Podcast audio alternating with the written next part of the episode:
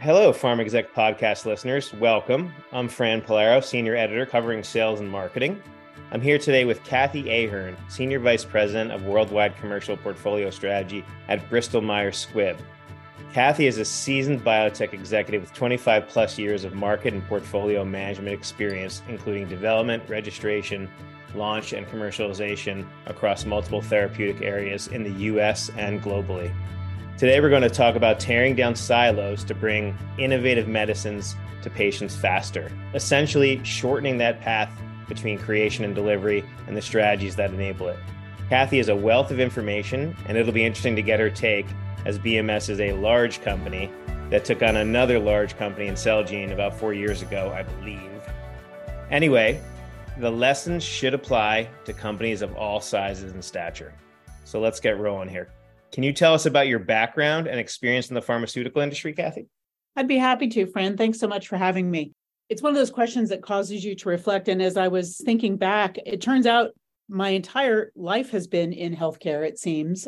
My dad is or was a pediatric cardiologist. And in high school, I was a pharmacy tech at our local pharmacy. So I guess it's at some level in my blood. After I went to business school, I joined Schering-Plough right out of business school and part of their management development program, which was a great opportunity because it gave me the opportunity to work across a number of different functional groups, business development and global marketing, U.S. marketing, access. So it was a really good foundational opportunity. And that really led to joining Genentech at the early part of the century, which sounds like a really long time ago now, and I guess is.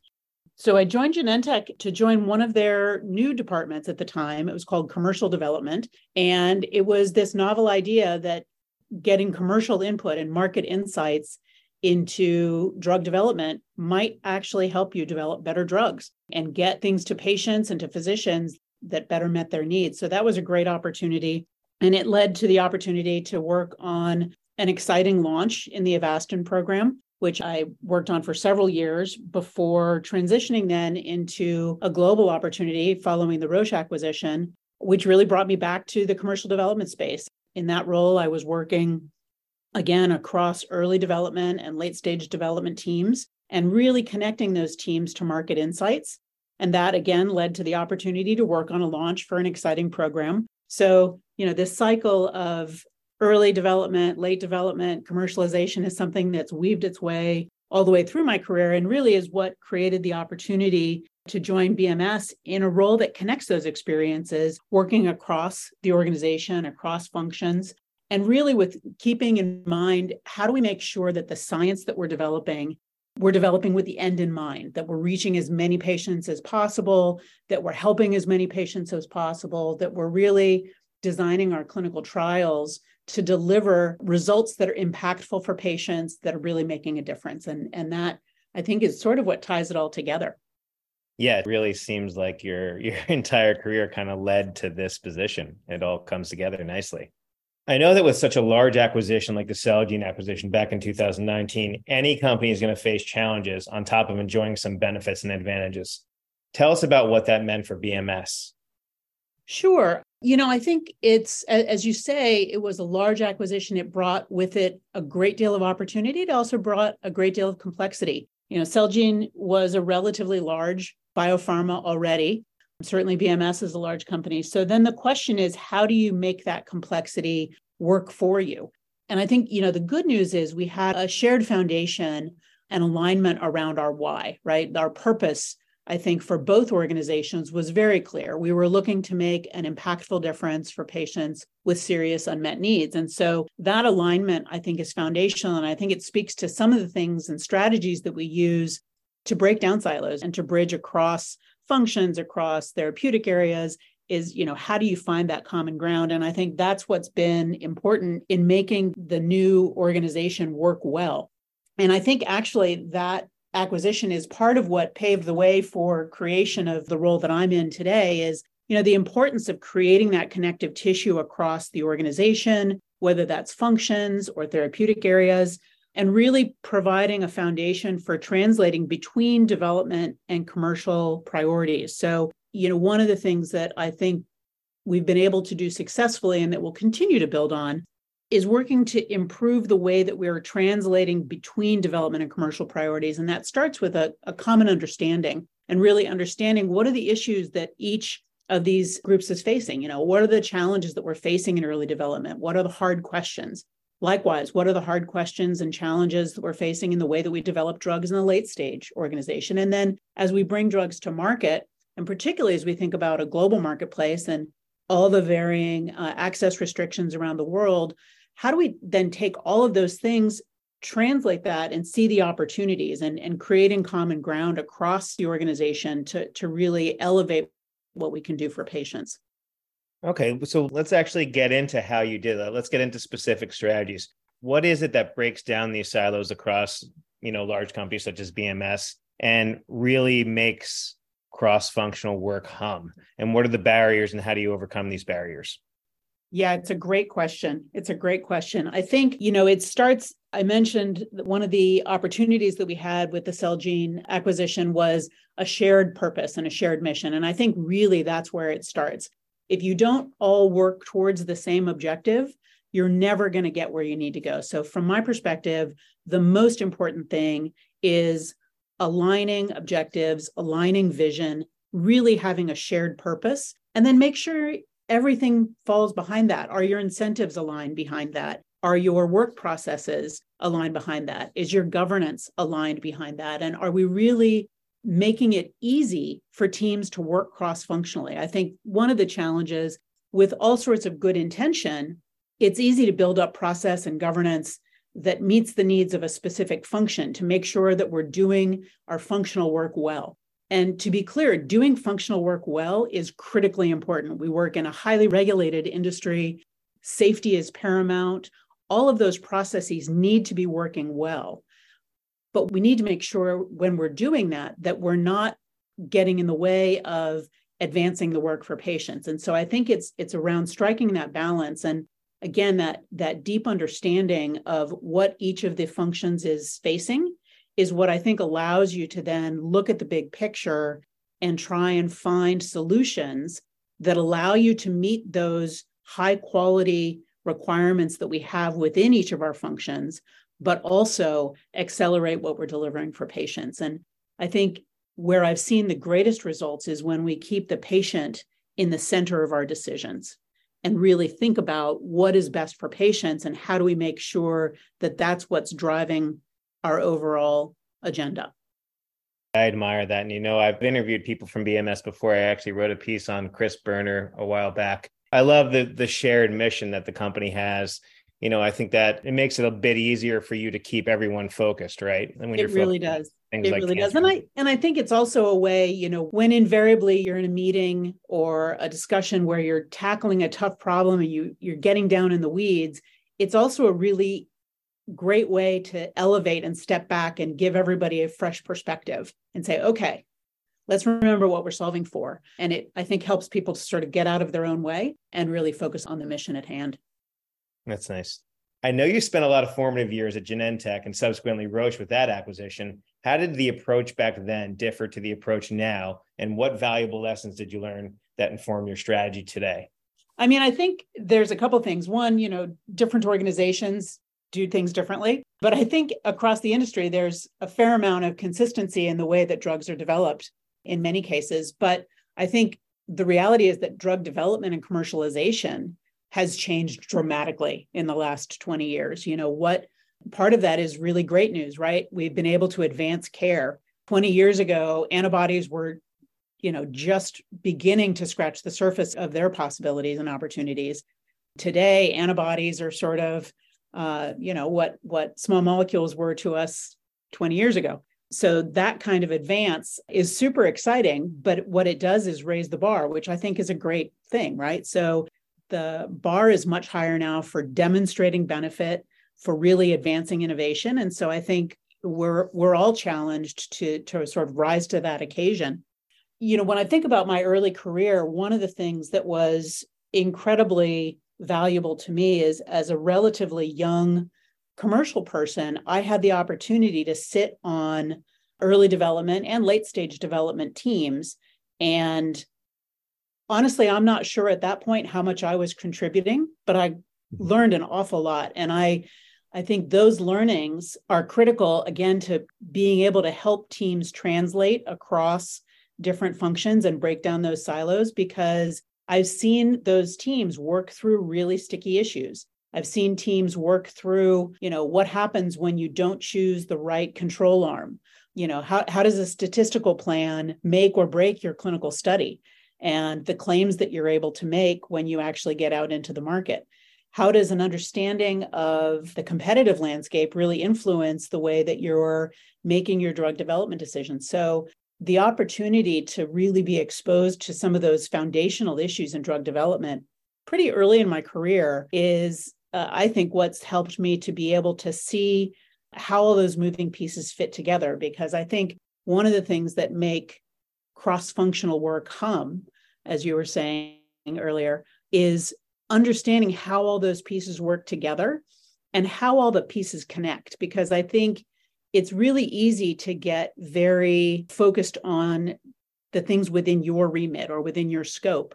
But if you don't see how the things within your remit impact everyone else's work, you're not going to make the best decisions for the organization, for the opportunity, and ultimately for patients. And so I think helping people to see those connections, I sort of think about whack-a-mole sometimes, you know, the carnival game where you hit a mole on one hole and it pops up somewhere else. So I think we need to be able to see the board, right? See the big picture and see how all of those different things impact one another. At the end of the day, if we optimize for only one parameter or one component of drug development, whether that's development or commercial, we're likely not making the optimizing decision for the whole. And so I think, you know, all of the decisions we're making in drug development and commercialization are really hard, and they all involve trade-offs. And so understanding those trade-offs and, you know, if you optimize speed,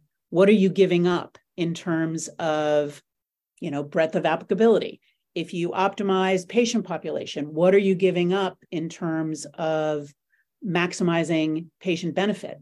You know, if you were to go for a narrower population, you could perhaps deliver a more transformative outcome, which is really what we're all here to try and do. So I think really understanding those trade-offs, and those trade-offs play not within a function, but rather across. And so how do we help teams see those connections? And those are the lessons that I really take from my early days and the opportunity to see those tough decisions that early and late development teams were wrestling with.